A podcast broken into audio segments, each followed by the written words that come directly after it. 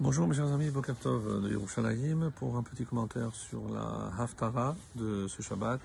Haftara tiré du livre de Yehoshua, Josué, qui comme vous le savez va non seulement euh, jouer un rôle dans la paracha, puisqu'il va faire partie des douze explorateurs, la tribu de Ephraïm, mais il va également euh, lui-même mandater deux, euh, deux explorateurs, deux espions, lorsque se présentera l'occasion de rentrer en Israël et surtout lorsqu'ils seront face à la ville de Jéricho, Jéricho.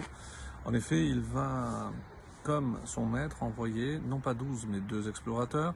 Le texte de la, de la Torah ne nous dit pas, donc dans le livre de Yahushua, on ne précise pas qui étaient ces deux hommes, mais le Midrash complète cette lacune en nous disant qu'il s'agissait de Kalev Ben Yefouné, donc le compagnon euh, d'armes en quelque sorte de Yahushua, puisque de la tribu de Yehuda, il avait fait déjà partie de, des premiers explorateurs envoyés par Moshe, donc il avait une certaine expérience.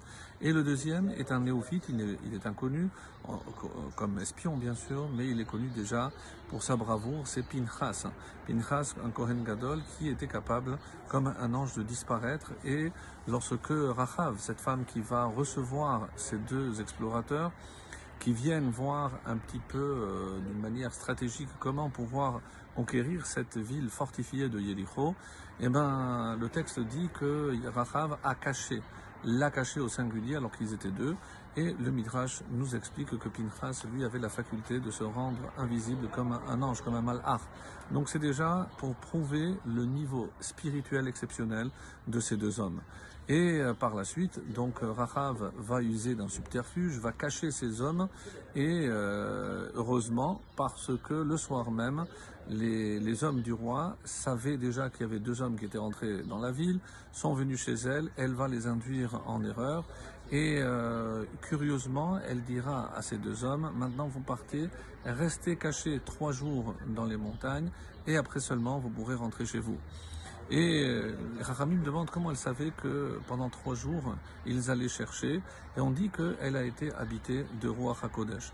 Donc voilà une femme apparemment de mauvaise réputation qui euh, a Roi HaKodesh, qui se met en péril, et elle et toute sa famille, pour sauver deux inconnus. Et elle exprime tout ceci dans une phrase peut-être centrale de, de ses affirmations, une phrase extraordinaire qu'elle prononce. Euh, je parle de Rachav.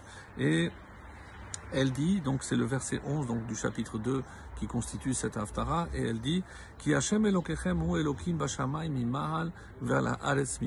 Évidemment, vous avez reconnu cette phrase qu'on a introduite dans euh, Alenu les Shabéar, eh ben, elle, elle, a été citée de la bouche de Rachav, et ce qui veut dire Ki Hashem Elokechem hu Elokim, car Hashem, votre Dieu, est le Dieu Elokim de toutes les forces, euh, bashamay mimahal, dans le ciel, dans les hauteurs, vers haaretz mitachat et sur la terre ici-bas. Donc elle reconnaît la grandeur de Dieu et d'après certains, c'est cette phrase qui a valu à Rachav l'acceptation du jour divin et comme vous le savez, elle est considérée comme une euh, convertie et elle aura donc un sort euh, enviable puisque non seulement elle va se convertir, elle va avoir la vie sauve, mais elle deviendra l'épouse et ni plus ni moins que du futur dirigeant du peuple juif, c'est Yehoshua. Exceptionnel, me direz-vous, plus exceptionnel, comme on a eu l'occasion de le voir cette semaine, c'est qu'elle va avoir de grands descendants, puisque parmi ces descendants, on peut compter huit, euh, pas moins, huit prophètes, dont le plus connu, Jérémie. Mais une question euh, que se pose nos Hamim, euh, pourquoi Hachem a fait en sorte que pour rentrer en Israël, eh ben, ça se passe d'une manière un petit peu péculière péculière. Donc euh, c'est vrai que c'est un peu particulier le fait d'arriver dans la, dans, la, maison, dans la demeure d'une femme de mauvaise réputation. Euh, comment imaginer que c'est le premier contact avec la terre d'Israël se passe à travers un exemple qui euh, est incompréhensible. On aurait préféré évidemment que ça se passe autrement.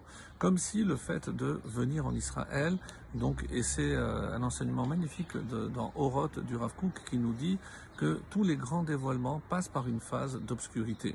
C'est-à-dire, ici, évidemment, on prépare la conquête de la terre d'Israël, la concrétisation, en quelque sorte, de la, de la prophétie, de la promesse faite au, au Havot, au patriarche, que les descendants allaient euh, hériter cette terre d'Israël. Et voilà que ça se fait de façon un petit peu euh, bizarre. euh, décevante même. Comment imaginer que le premier contact de ces deux hommes soit avec une femme de mauvaise vie, de mauvaise réputation? Et peut-être, et c'est comme ça que le Rav Kook explique, eh ben, il faut se dire que lorsque on veut avancer dans la vie, des fois, il faut euh, traverser des étapes qui ne sont pas forcément aussi commodes, aussi euh, confortables qu'on le voudrait. Et il fait le lien, évidemment, avec notre rentrée à nous lorsqu'on est revenu sur la terre d'Israël. Ça s'est pas fait comme certains imaginaient, avec euh, que des religieux à la tête. Et encore, nous avons l'exemple aujourd'hui, on n'aura pas que des religieux à la tête pour diriger ce peuple, mais il faut rester confiant que lorsque on traverse des périodes dites un petit peu obscures, c'est qu'une grande lumière se prépare. On a vu avec Yahushua que ça, ça a abouti avec la conquête. Eh bien, espérons que pour nous aussi, donc cette lumière se révélera très très vite. Shabbat Shalom et voilà.